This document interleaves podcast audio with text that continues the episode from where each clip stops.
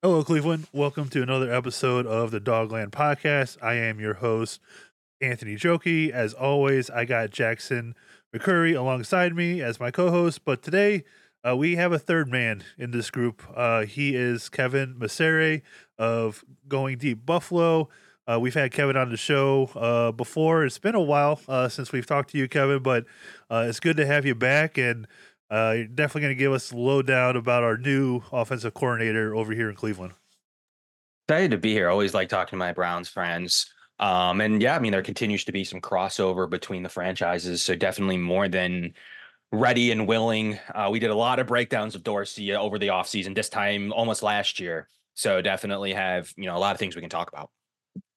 Yeah, Jackson, you know, it's uh, uh good to have Kevin back on, but man, uh, you know, there's never a shortage of Browns news, and I know we talked to everybody last week, but uh, it's going to be a good one diving into all this.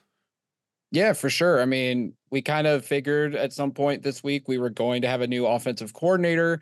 Uh, lo and behold, Sunday night during the AFC Championship game, right towards the end, uh, the news breaks that obviously former Bills offensive coordinator Ken Dorsey, uh, and also former Cleveland Browns quarterback. So we do have that crossover as well.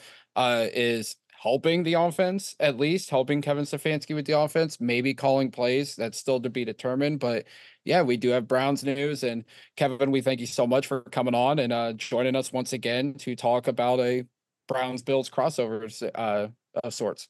Excited. Yeah, really excited to get into it because I can tell you um, this was a huge topic over here literally 11 months ago. So um, there's there's a lot of good stuff that we can say that we uh, definitely broke into his offense a lot over the course of the really the last six months, but most notably like three to nine months ago. Yeah, so we'll we'll kind of go over you know the history of Dorsey here. Um, you know he replaced Brian Daboll uh, after Daboll left to be the Giants head coach. Uh, in 2022, the Bills had the second ranked offense, uh, and partly through 2023, the the Bills were top five, but he was let go uh, after 10 games. And, you know, Kevin, it, it, seems like the, the Bills found a lot of ways to lose in those first 10 games. Um, I don't know if you want to classify it as, you know, maybe he was the scapegoat, but uh, because the, the rankings that, uh, if you look at like the numbers, and I know the numbers and what you actually see can kind of tell two two different stories. But some of the numbers, uh, they were third in DVOA, uh, fourth in QBR, third in yards per play, second and third down conversion, third in red zone efficiency, and all those numbers look really great. But what ultimately led to uh, Sean McDermott and company uh, deciding to let Dorsey go and uh, going with a new voice in that offensive uh, mindset? I mean, you guys, um, you know, kind of went down over his history just a minute ago, and I think what's really interesting to give the final backstory there. Uh, he was basically um, negotiated by Josh Allen to be to be the Bills' offensive coordinator, and um, there wasn't really much debate. I would say. I know they went T Martin um, a little bit in, in an interview process a few years ago, but there was really no other candidates. Um, it was basically like this was the first time people thought that Josh Allen uh, selected his you know personnel. He he hadn't really been like Aaron Rodgers or somebody else that got to do whatever they wanted to do. Uh, this was like his first real like no, I'd I'd I'd, I'd like to have this offensive coordinator, uh, and he he is a very good uh, quarterbacks coach to start with. So we'll start with the history there a little bit. Um, you know, Josh worked with him and um, Palmer a lot in the offseason and uh, there was definitely some good development in the course and tenure um, of you know 2019 specifically to 2020 he had a huge jump uh, 2021 um, you know he got kind of that promotion. He was pass game coordinator so uh, definitely really strong passing the ball something to note of, of ken dorsey we'll get into that in a minute. Um, you know, obviously then the promotion after Brian Daboll fled. Um, you know, originally it was said that McDermott and Daboll didn't get along. Uh, but you know, long behold, Daboll is pretty tough to work with, as we see from Wink Martindale. Um, and a couple of other stories that are starting to pop out around the New York Giants. Uh, people have started to blame McDermott for that. It seemed to be more of an issue with uh, Daboll. Ken Dorsey was in the running there. I believe it was neck and neck till the very end. And basically, so the story goes that Josh persuaded him to stay over going to New York. Um, so Bills fans at the time felt like that was a pretty big win. You know, Brian Daboll was starting to take some personnel, some players, um, you know, waiver claims at that point. Um, and then over to the, you know, obviously their their uh, GM, you know, Shane was our assistant GM. So there was definitely some crossover with Bills fans starting to get frustrated. Uh, so I think they they were very uh, happy to have Dorsey stay uh, in Buffalo to begin uh, the tenure. Um, and last year, you know, similarly, the Bills had a pretty weak schedule. They went 13 and three. Uh, they had the Damar game late in the year that kind of derailed the season. A lot of people said, well, will they um, get over that? What will happen out of that situation? And the Bills just never looked the same. Uh, it was a pretty tough year on them. Uh, the games preceding that, uh, they, they got lucky against a bad New England team uh, in, in week 18. Uh, they obviously canceled the Bengals game uh, into the playoffs where they struggled against a bad Miami. The Miami still had all their weapons, but uh, a bad uh, uh seven string quarterback. Uh, where Miami fans like to say that Skylar Thompson played better than Tua in the playoffs. Um, so that's that's because of that game. And then you go into a Cincinnati game where here's where the start of the story begins, uh, where you saw the first real bad warts with Ken Dorsey, um, where he put up a game plan for a passing style offense in three inches of standing snow and uh, with a downpour of snow. Um, so a lot of Bills fans are pretty upset. The Bills O line was pretty beat up. There was excuses. Um, you know, there's a lot to be made. The defense didn't totally show against Joe Burrow. Um, you know, there were some definite issues. Uh, there's obviously the Damar thing I just mentioned. So there's a lot of different things. So at that point, Ken actually did not get scapegoated. Um, you know, basically this time last year, same same exact time frame. And uh, there start then started the debate of what is going on with Ken Dorsey. Why would he put together a game plan where they didn't run the ball at all, um, whereas the Bengals were just kind of running up the middle with uh, Mixon? Um, you know, why didn't our O line do anything? Why is Josh Allen throwing twenty yard outs? Um, he can't, you know, he can barely get it over to you know, no one's catching the ball. Um, you know, there's there's all these there's all these things that people were confused about. Now, two o'clock right before kickoff, there was zero snow, and this is how Orchard Park works, and it was beautiful out. I was there an hour later, it's torrential downpour of snow. Um, and people just like to assume Ken Dorsey didn't adjust at all, had no other game plan. He coached in Buffalo. So that was kind of the start of this this this big um this big debate. So I wanted to make sure I put that on uh, on the table for you guys. Kind of like that history is really important when it comes to Ken Dorsey. Uh, an ongoing debate starting this time last year, all the way through the offseason on his numbers, his metrics, eye test, EPA, uh, DVOA rankings. So you kind of had that start of this all off season, guys. So I kind of wanted to make sure I gave you that great uh, history, so you kind of kind of kind of know where where the backstory is.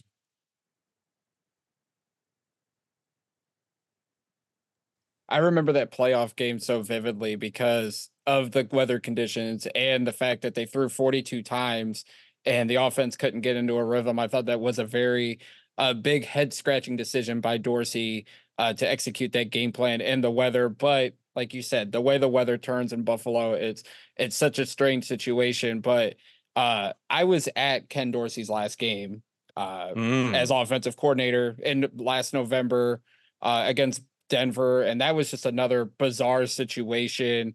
Uh, but it seemed like the whole, you know, the whole team.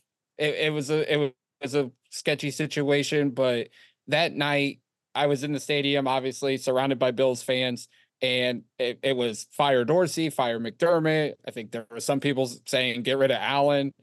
Talk about the end there. Like with the last couple weeks, uh, that offense was struggling. Sure. Just a lot of mistakes. I think Allen was leading the league in interceptions at that point. Couldn't take care of the football. Like what came what reached the boiling point there uh to mark Dorsey's end in Buffalo those last several weeks before his ultimate yeah, good, firing? Yeah, good question. Um, and that's so you kind of got us got us up to speed uh, you know to my history story that i gave now now you you fast forward to just recently basically i mean really we're not talking that long ago i mean we're talking two months ago really yeah.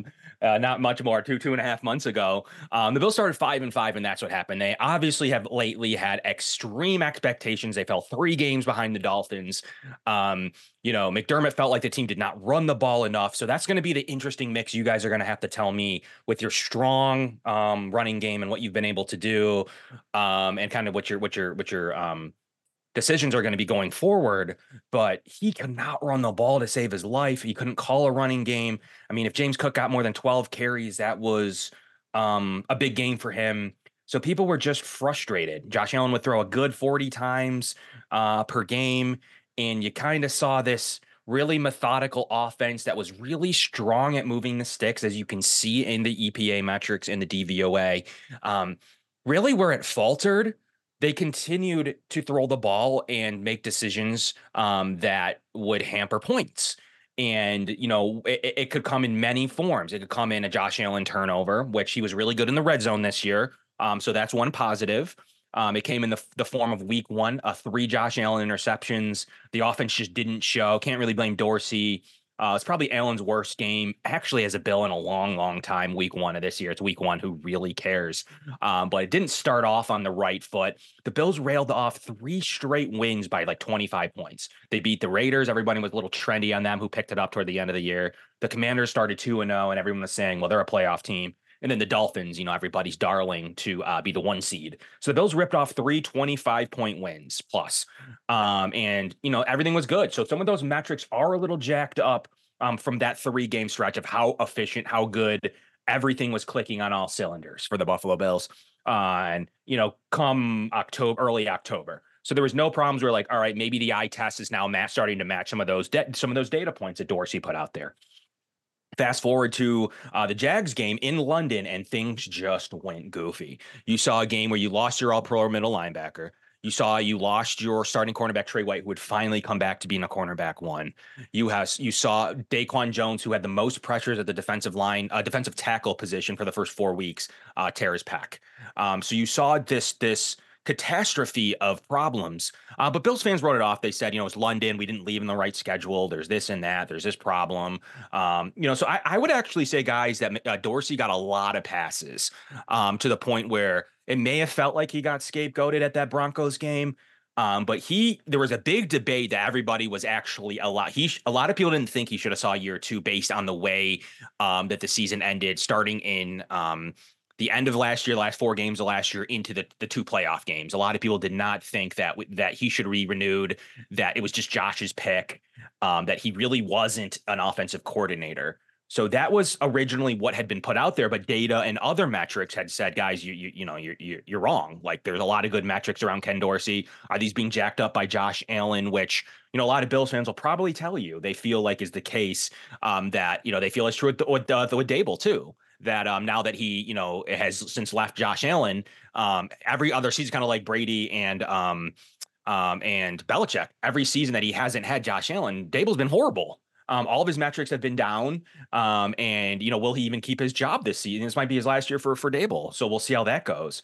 But um, a lot of people will now point to the fact that maybe it was just Josh Allen's DVOA and, and EPA metrics, and really did not have anything to do with Dorsey was was was calling. So that's kind of the problem. You started to see on film they got predictable. Patrick Peterson had a famous quote once saying, "I knew exactly uh, what Gabe Davis was going to run because." Um, Ken Dorsey's offense is predictable um, and they don't stack and they don't do anything creative. So that's kind of what all came to a fold. Um, as you saw in that Jags game, the offense stalled and they barely beat a bad Giants team 14 to 9 at home. Um, people were worried about the offense then. That team was in trouble. The Patriots game, the offense was terrible for the entire game. They did come back and Josh Allen left with the lead because uh, he's really good in the fourth quarter and then that was uh, their defense could not hold against Mac Jones. It was really, uh, really impressive. The Bucks game where the offense started off 24 points and then uh, allowed um, uh, an onslaught by Baker Mayfield uh, to end the game. Uh, long behold, that Bucks team is decent, knowing what we know now, but they almost they almost blew that game. The offense got stalled. The Bengals game, they didn't get anything moving all game. Again against the Bengals, same team. at least Burrow was playing pretty well at that point, though and then the Broncos game that you were at, where it was just a mess of a situation uh, across the board. They were down, um, uh, they were down mightily in that game for most of it. The offense wasn't moving. They were down 15 to eight at halftime. Um, you know, 21-15 late in the game. Josh Allen did uh, score to put the Bills up 22-21 late in that game, left the field with a lead. Many people said the Bills defense would have blown that, but their offense was pretty poor for three quarters of that game. So that's and ultimately Sean McDermott put on the film, said the, this play design is great, but he's not calling the right things at the right time. He's not. A lot of people were like, he's not running the ball at all, and then kind of kind of Brady then takes over and runs the ball pretty heavily down the stretch.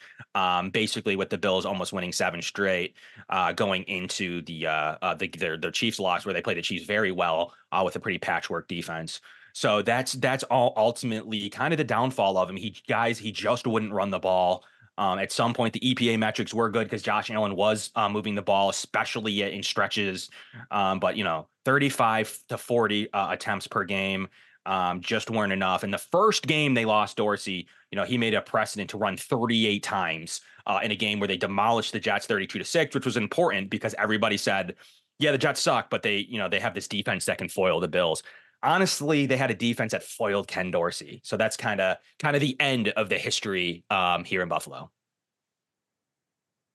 Touched upon some, some a very uh, some good points there, and I want to you know dive some more into it because you, know, you talked about how he kind of you know refused to run the ball, and I think that's the one thing the Browns do really well, uh, and what Kevin Stefanski has been able to implement over his time here with the offensive line that we have and Nick Chubb. You know, obviously we lost him week two this year, and the running game wasn't as strong. Uh, but you know when you lose Nick Chubb, I, that's pretty much expected. But it's going to be an interesting mesh because you talk about how you know pass heavy Dorsey is and I, I think, you know, when you have the the quarterback, or at least when you think you had a quarterback like Watson that um, you want to throw the ball a lot with, it's going to be an interesting mix because the one thing eh, I, I don't uh, know if you've watched the Browns game, but there will yeah. be there will be audible times where the entire crowd is just chanting Chubb because they want Kevin to run the damn ball. Uh, it's like the uh, the scene the scene from the Blind Side. Um, uh, but uh, you know, it's going to be an interesting mesh uh, between these two, and maybe you know you have uh, a really strong guy in Kevin that will run the ball, a really strong guy in Dorsey who can draw up some good things uh, schematically passing wise, and maybe it'll be a good blend uh, for this offense that can take it to the next level. And you saw, um, I think the the passing game kind of uh, improve um, towards the end of the season with Joe Flacco in there and what they were able to do. And you saw uh, David Njoku like take take a leap. What do you think, or how do you think these two would be able to mesh uh, based on you know one yeah uh, you know, both of them have a strength, and now they have to combine it into one single offense. Yeah, awesome question. Um, and it wasn't I was thinking about when I was coming on your show about how that would work. Um, I'm worried for your running game because that was one of the biggest complaints. It's pretty verifiable um, as an issue. I mean, I think just having by virtue of getting Chubb back and healthy, you guys would be able to tell me where he's at with his rehab and how he's looking. Um, and I like what you're able to do there. Um, but the mixture, man, I mean, I would not be prepared for any style of, of, of change. I think maybe the reason Stefanski may have gone that route was to increase and be better in his passing game. Um, I don't know what your situation will be. You, were you going to bring back Joe Flacco or what that's going to look like on, on as your QB two next year, um, or how that's going to go for you guys? But I would imagine the idea there is for his quarterback skills to work with Watson, um, to show what he's able to do, how he's worked with a movement quarterback like Josh, what he's been able to do in 12 personnel, what he's been able to do on the move, off script, um, and some of those play designs um, that he feels like, you know, he'll tell in an interview. I'm sure I, I, I was told he was a good interviewer. Um, and I heard that as well in Cleveland. Um, and I believe it. Um, and I believe that his play design and structure that he presented in job interviews uh, was probably very strong in theory and in principle. Um, and I'm excited to see him with a quarterback like Watson and what Watson could do, um, especially with a guy in rhythm too. Like if if you do bring back Joe Flacco or what your situation may be uh, behind Watson, so you you'll be able to tell me a little bit more about how that's playing out um, in your in your quarterback room. But the idea there is, I'm assuming that that what Dorsey did was sell like, look what I can do with Josh Allen. There were some things out of my control this season. Uh, you know, my defense lost four key starters and early on during that five and five stretch. Um, you know, we had to adjust defensively, which they clearly did at the end of the year. He would probably say in an interview. Um, you know, you know, Josh had a shoulder early on, kind of bothering him, you know, like every other quarterback. And, uh, you know, look at this four game stretch that I just had against, you know, the Raiders, Commanders, Dolphins. We were able to bury the Dolphins. Um, and, and those are the things, you know, look at this play structure. Look at how I was able to pretty much scheme up Gabe Davis open. You know, I made Gabe Davis an average receiver into uh, basically a guy that's going to get paid some money this offseason. So I'm sure, I'm assuming he is selling his passing offense. And then he went out and got Dalton Kincaid and his development there um, as being, you know, a top flight tight end in this upcoming season. Uh, and he was basically Josh Allen's number two weapon as a rookie, broke most rookie records here in Buffalo, um, especially from the tight end position and almost caught some others in general as a pass catcher. So you guys have Njoku, and I'm assuming that's uh, that's the selling point there, what he can do in 12. I, I'm I'm going to go off here and say that he's going to get another tight end. Uh, I'm gonna make a make a make a bold prediction that he's gonna pair Njoku with somebody. I don't know if it's gonna be Harrison Bryant. You guys can tell me how you you know you feel about him, or if he's gonna go out there and get a little bit uh, someone a little bit higher profile, or get somebody in the draft. But his whole scheme was he tried to bring in um, uh, a tight end throughout his entire tenure. Um, and then he finally had Knox and Kincaid. Um, and the offense was really good out of 12 personnel. Uh, they could throw really well out of it. Um, and those are some of the metrics that you see in your DVOA ranking. So I'm going to assume that he sold a grand theory to Kevin, um, and also like look at what we can do. Uh, I'm sorry that my Bills defense let me down uh, at times. It stretches uh, this season. That wasn't my fault. Um, you know, Josh is Josh, um, and he's one of the, the, league's elite. But you know, he did have his moments of of having that shoulder injury that Josh, you know, talked about in his post game, um, postseason interview after uh, the, the the the close Chiefs loss. So I'm assuming those are all the things that he said. Um, but I'm very excited to see him maybe with another offensive mind. Um, and he's a good quarterback coach. And I think ultimately what you're looking for here is the development of Watson and see what you can get out of him this season, uh, where he has been pretty good as a quarterback coach. And I'll give him that. I just don't love his play calls. I don't know why he abandons the run. Uh, but some of the mesh concepts, some of the concepts that he had out of 12, and some of the mismatches that he creates before the game um, are very, very strong in what he's able to do to opposing defenses. Uh, but what happens in the second and third quarters when people people see what your plan is, that's where he's struggled in this league. And I'm not sure how your play calling situation is going to go, but that's where his weakness there definitely is his play calling. His strength is what he can design against a defense, uh, what he can do out of 12 um, weakness running the ball for sure. Um, and we're definitely going to see maybe he's more structured now, knowing like I don't need to rely on Josh Allen. Maybe he's going to be more structured, but I'm excited to see him with a quarterback who can historically move. Um, you know, we'll see what he looks like off his on another injury, um, and what he can do with a quarterback who had a lot of talent. So um, I think those are his strengths, being a, a pure quarterback coach and, and teaching in the room. But another thing was he's buddy buddy. Um, and that's he took a lot of heat here that Daboll was able to yell at Josh and Ken Dorsey.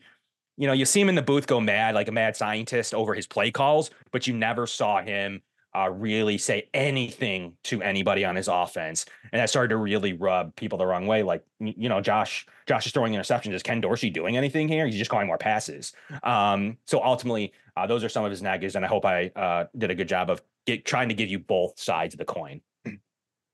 Yeah, you really did. Um, I do agree with you that I think, you know, them hiring Dorsey was to try to get the most out of Deshaun Watson because we're we're entering year three of the deal. Uh, the first two years haven't gone well because of the suspension and uh, the the shoulder injury this past season. Uh, so, and I do think they are trying to uh, enhance the passing game because it always hasn't been the strongest suit of Stefanski's offense. Like he's had success with quarterbacks going back to Minnesota. Um, obviously, he had success with Baker Mayfield here, uh, Jacoby Brissett for the short time he was here, and you started to see things with Deshaun before the injury. Um, but I do think they're trying to en- enhance that passing attack uh, more so. You know, they have Amari Cooper here who had a career year. Uh, you mentioned Njoku. I do think they'll try to add a tight end of some sorts because Harrison Bryant and Jordan Akins are both free agents. So I agree with you. They'll probably add a tight end or, or two at some point this offseason, probably one in free agency, one in the draft. But you did mention the history with uh, Dorsey and developing quarterbacks. He obviously started in Carolina where he coached Cam Newton, got the best out of Cam Newton, had the MVP season in 2015. Uh, the Panthers went 15 and one, went to the Super Bowl. and then obviously the development with Josh Allen. Talk about that, Kevin. How he's had um, the history with you know developing quarterbacks, coaching the quarterbacks, and how do you think that's going to be beneficial to someone like Deshaun who may have to tinker with his style of play um, with the numerous injuries he's had in his career going back to Clemson? Yeah, I think a strength. Okay, so that's I think a time for strengths too. Um, I think that's one of his strengths. Um, where says that's why he got the job. If we're being honest, uh, his development of what of what you know Josh Allen kind of looked like and kind of trans- uh, transpired over his 2019 to 2020 season, uh, really made a huge jump. Um, you know, to being one of the league's best. 2020 was second again in MVP, like he'll probably get this year. Um, uh, as well as 2021. He took a jump again. You know, uh, he was making good, you know, making really good pl- pass plays uh, in terms of his decision making. Uh, he was really good at, in this year, kind of we're regressed in those turnovers. Um, so that's kind of where you know Ken started to get a little bit of heat. But I think what's cool about your situation over the Bills, he ran, he was the CEO of the Bills offense, and I think it was just a little bit too much. Uh, never really had done it on this level. You know, being a contender, a team that you know obviously finished you know, whatever you want to say, fifth, fifth place basically in draft order. You know, you want to call them fifth. That's probably where the Bills finished. Um, you know, a team that always finished in the top five lately. It was a little bit too much of pressure going from a QB coach to now leading a top five team, um, especially in offense. Um, so I do think was unfairly like a pretty big jump, though. He got the endorsement from Josh Allen um, in that situation. But I think what's interesting is going to be his development as a quarterback coach. And you have that situation there. We didn't have Sean McDermott is historically a good defensive coach, really great defensive coach, um, and basically said, you know, Ken, you're going to run our offense. I think it was just a little bit too much from being Josh's buddy to being his quarterback coach to then designing plays to then calling a game in game to adjustments in game. It just was a little bit too much. Uh, I don't think that's his strong suit. So I think you're going to get maybe a little bit more of a strong. So I'm interested to see if I'm right or wrong um, by saying that I think having an, uh, a coach similar to where he has now, I think it just wasn't a great fit. You had Diggs kind of mad at him. Basically, there was a rift here last year, if you can remember, uh, between Diggs and Allen a little bit. Um, and there was some off the field stuff with, you know, who was doing what where, but mostly it was because of the backing of Ken Dorsey again by Josh Allen. And Diggs is like, this play structure is wrong. Like we're not calling the right plays. Like I don't really like where this is going. Or we're not running the ball. And um, so there's just big battle on who's right, who's wrong. Um, and you saw different Diggs under Brady in terms of he got less attempts and he was almost happier. It was really weird. It was a really weird scenario. No one really still knows a ton about it. But coming from the, the Vikings offensive coordinator uh, in Stefanski, I think he's going to have to worry about less, if I'm being honest, and to be his general this time instead of being the CEO I think is going to be a big difference over here where he was a CEO. I don't think he's an offensive CEO. I'm just going to be honest. Um, I do believe as a QB coach um, slash developmental guy for Watson slash we have another quarterback there. I don't know who it'll be behind Watson, and then also what you're going to get with play structure and game design. Um, and then from there, I probably I don't know how you guys feel, but I would probably want Stefanski calling my plays. But hey, uh, there's room for it either way. But I at least need it. He needs a, at least someone over him so he can do what's best. Um, so that's what I'm excited to see what he's going to be able to do for Watson. Uh, with those, you know, he still has some good weapons there. Uh, definitely has a better running back than he's pretty much ever had. Uh, uh yeah, for his most part here, I don't, I can't really think of anyone who'd be better than Chubb. Uh, I like Ford a lot as a backup. You know, he's got a really good tight end. You know, and Njoku's who um, you know, they're looking for, you know, uh, Dalton Kincaid to develop into, which he does look like he's on that path. So ultimately, he's got all he's got that strong O line. He basically was an excuse for him here. Um, you know, he's got a really strong interior O line. He's got our guy Wyatt Teller, Jack Conklin. You know, he's got a lot of good looking you know pieces over there um, that I think a lot of teams would wish to have uh, on offense. You, you, know, you guys probably need to add another weapon. Um, but what you're able to do there with Mari Cooper, your tight end room, um, you know, it's promising for what I what I what I can see out of out of Ken Dorsey, and he does get a lot out of his offensive weapon. So I do think that that's a positive for him. I just don't want him calling plays.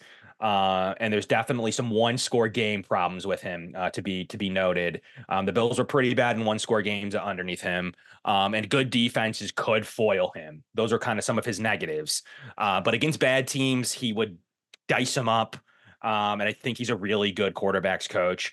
Um, and I think the the your question, I think the development of Watson's going to be humongous. Um, and I have some hope that he's going to be able to do that part of his job right. Uh, I just don't think he's an offensive CEO, which he doesn't need to be there. So I'm, I'm, excited to see this. You talked about the, the skill position guys, and you know we have a couple younger receivers that maybe he could utilize in that Gabe Davis role. Uh, Cedric Tillman was a rookie this year, kind of uh, caught on towards the end of the year. Uh, David Bell, kind of the same way. He was in his second year. He'll be going into his third. So there's a couple guys there, and you know there's already rumors flying around of you know who the Browns could go after uh, in, in free agency in terms of receiver uh, and adding another weapon. Um, you know we definitely do need to add another tight end at some point, at least one. Uh, I'm not sure if any of those two guys will be back, but um, you talked about the the rift there a little bit with uh, Stefon Diggs. What about the skill position players as a whole? Did they like his offense? Did they not like it? You know, th- there were a lot of guys there. What uh, was the overall mood uh, from the rest of the guys? We kind of got the idea about Diggs and what his thoughts were. Yeah, I mean, don't hate me, uh, but not good. Um, so this is this is going to be the nag. So Josh Allen loves him.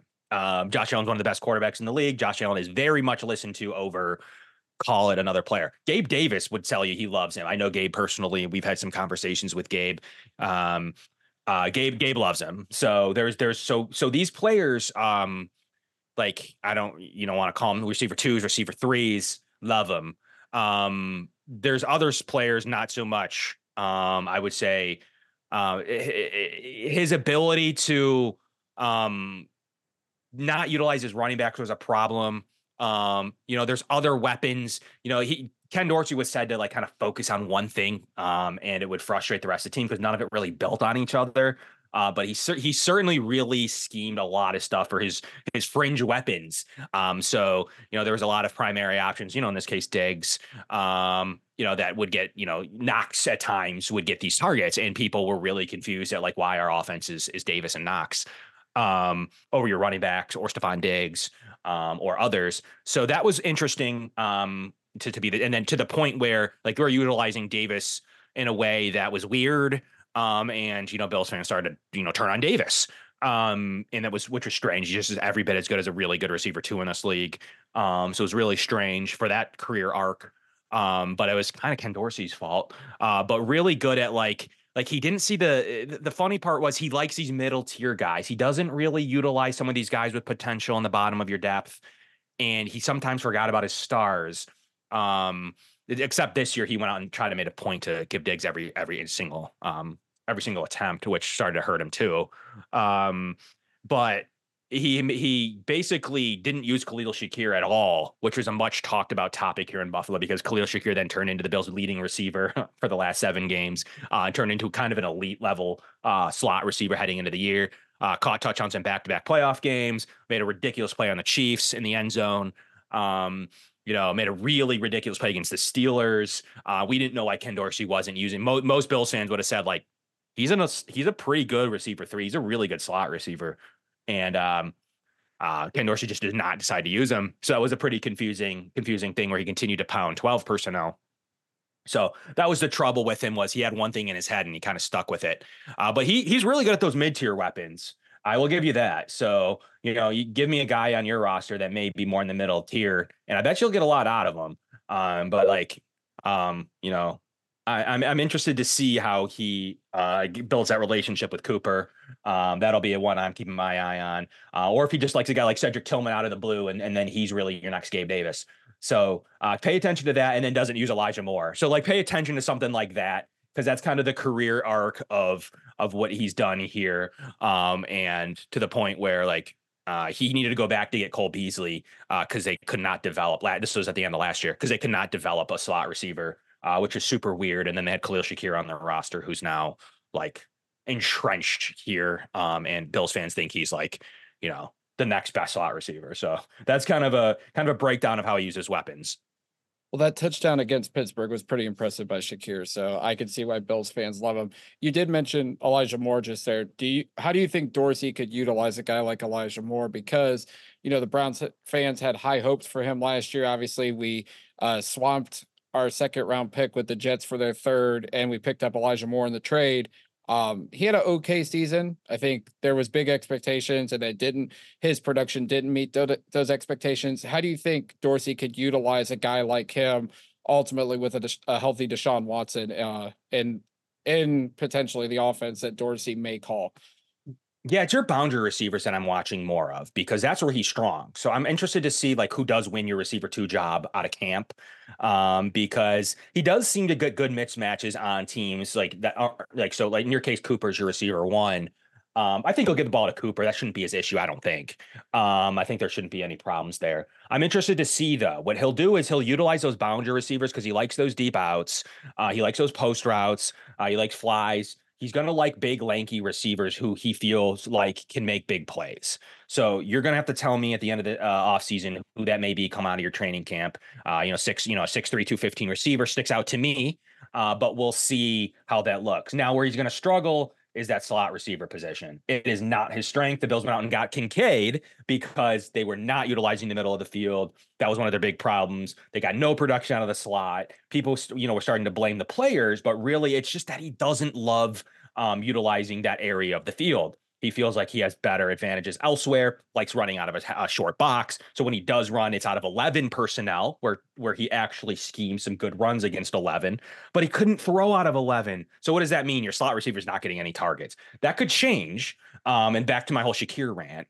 Uh, there was a reason for that. Um, so that's that's my worry is that he also will not use Elijah Moore um, very much. Uh, so I'm I'm excited to see what he can do with your boundary receivers and how well he does run out of 11 if if you guys run 11 um but that's that's what's interesting. He throws out of 12 runs out of 11 uh pretty heavily on both of those to trend to to a um predictable level um and and both of those to to a successful level too. But he does not use a slot receiver um really to where the bills were trying anything at the end of last year and early on this year it was like, all right, thank God we have Kincaid because like we cannot find any anyone out of the slot that's productive at all. Uh, we were trying Harty, we were trying Sherfield, we were trying different things in the slot. The Bills went out and paid a lot of money for Harty uh, off of the Saints, who showed some flashes, but really, uh, outside of his return ability, really wasn't it either. So luckily, the Bills post Dorsey developed Shakir, but uh, the Bills started to use the middle of the field more. Um, but really, we don't know what the issue was. He doesn't um, throw particularly well out of 11, um, which is to the detriment of the slot. So that is the one area I will watch for for Cleveland is does that change? Uh, does Stefanski have something to say about that? And why is what is the problem with your slot receiver? Because he it's his weakest part of his game plan, but his strongest part is how well he utilizes the boundary. You guys have a good one, and I'm interested to see which one of yours develops as well. Um, beside him, are you going to go draft? Are you going to trust Bell? What how's that going to look like uh, in this upcoming season for the Browns? Because I'm interested to see if that trend holds true. But 438 slot snaps when I uh, pulled my records for for um, for Elijah Moore, and uh, I'm not feeling very confident. Um, especially I pulled some of his run blocking's not great.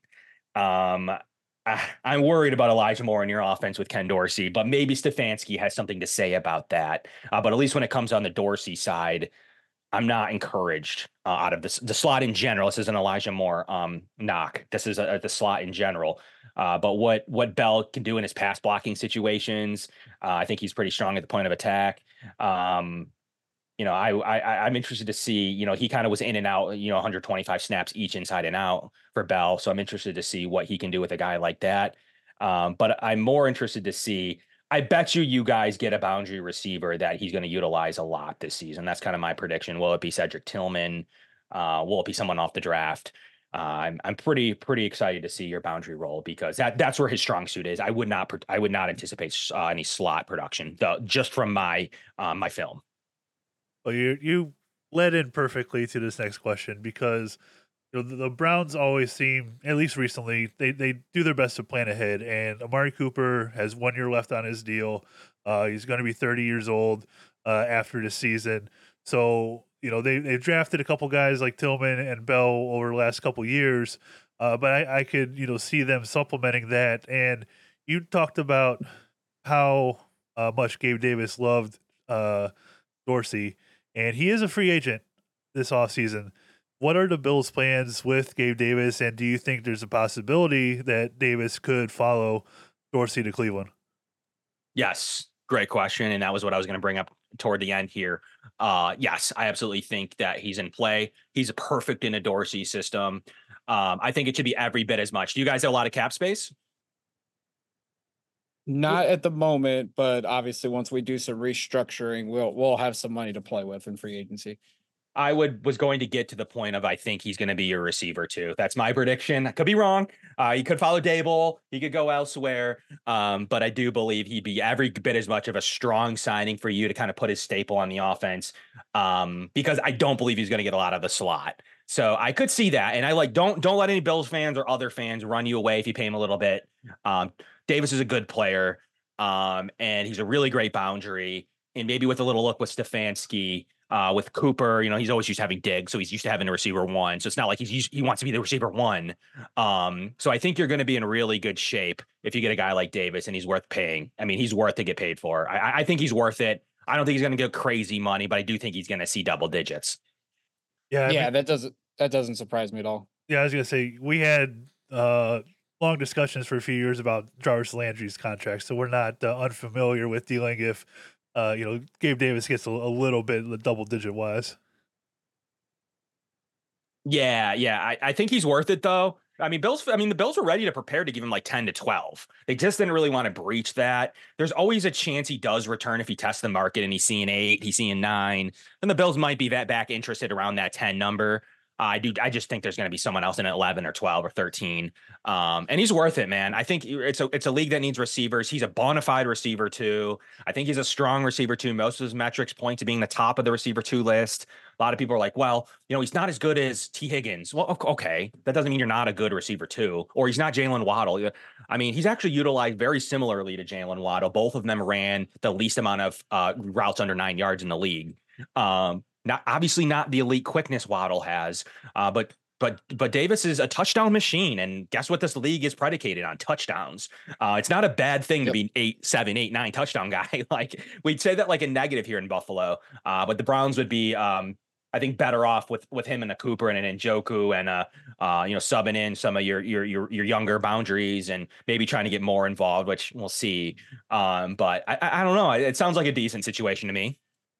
Is there any way that they like forcefully keep him with uh, any sort of tag or anything? I'm not sure about the rest of your free agents. Kind of looking at the no, roster. no, yeah, no chance. Um, the Bills are gonna be grinding themselves to get in position so that they can um maybe pursue more of a vet free agent uh in the market. Uh, you know, does Keenan Allen get cut? Somewhat something like that could make sense in Buffalo. Um, but yeah, no, they they can't get one of these, uh, including Davis, they can't get one of these younger 25, 26 year old guys. Um, they, they can't really afford to tag him. I think the best play the Bills have is get a vet free agent uh, receiver, like I mentioned, just Keenan Allen as an example, if he does get cut in in, in LA, um, and uh, play the play the compensation pick game like they did last year with Tremaine Edmunds going to Chicago. Uh, the best hope they have there with with Gabe, but I don't really th- see any possibility. The only possibility, like I said, is he tests the market. Cleveland says, "Hey, eight or nine to come here," and he's like, eh, "I can get nine or ten back in you know Buffalo or you know wherever." Um, outside of that scenario, if someone pays 11, 10, 11, 12 for him, um, I do believe he's gone and he's going to want to go spread his wings in a receiver two situation, a top end receiver two situation. Bills fans weren't really good to him at the end of the year either, which is disappointing to see. Um, there was a viral video of fans yelling at him um, at the KC game. Uh, for some reason, I don't know what Gabe Davis did wrong there, but uh, um, we just felt like um, we couldn't he couldn't suit up in the game that he always plays well in. uh, that's the one game he didn't suit up for. So Bill are a little bit upset, uh, though he took just a really unlucky step against Miami at the end of the year and hurt his PCL.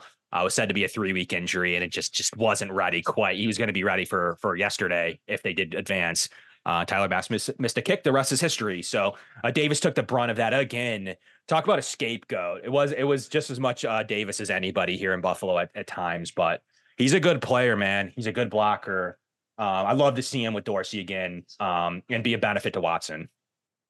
That last point. yeah, I think that would. Yep. Oh, go ahead. Let's see. that last point kind of sells me really well because I think the one thing that our receivers do really well is run block. So to hear that last little piece, I think there would be a really good fit there.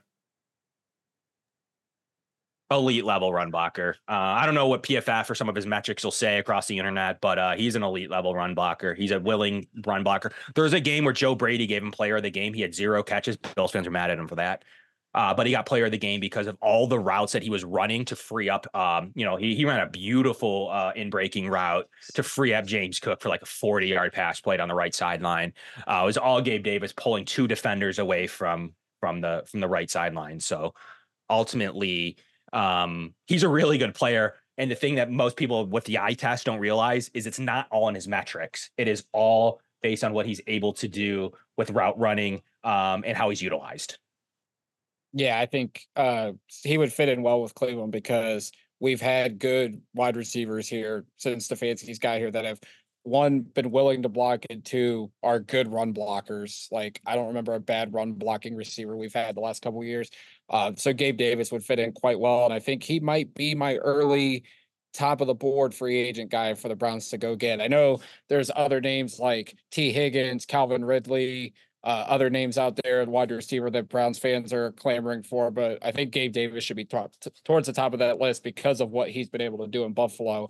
And with the connection with Ken Dorsey, I think that would be a, a great fit uh, here in a couple months. I'd be shocked if he doesn't want to reignite with him. He Gabe Davis was really good underneath. He was good in Daboll a little bit too at the end, uh, but uh, really had a really productive year last year and a really good start to the year too. I mean, he's a touchdown machine, so I wouldn't be shocked to see him at least want to give Cleveland a call um, and see.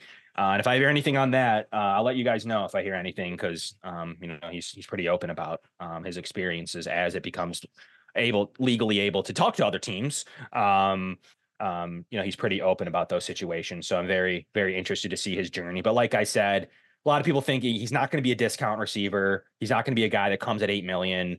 Um, he's going to definitely be a guy that takes a big one year deal, 15, um, with no guarantee, with, with guarantees and no future years, or he's going to be a guy that takes around 12 or 13, um, to, to put it all together. I mean, I, am really interested to see how his free agency here, uh, develops because, uh, he's young, he deserves it. And, uh, anything else, I, I do believe he's on the level of anybody else there in free agency, minus like, um, Tee Higgins, but, um, that is just as good of a year this year as Tee Higgins.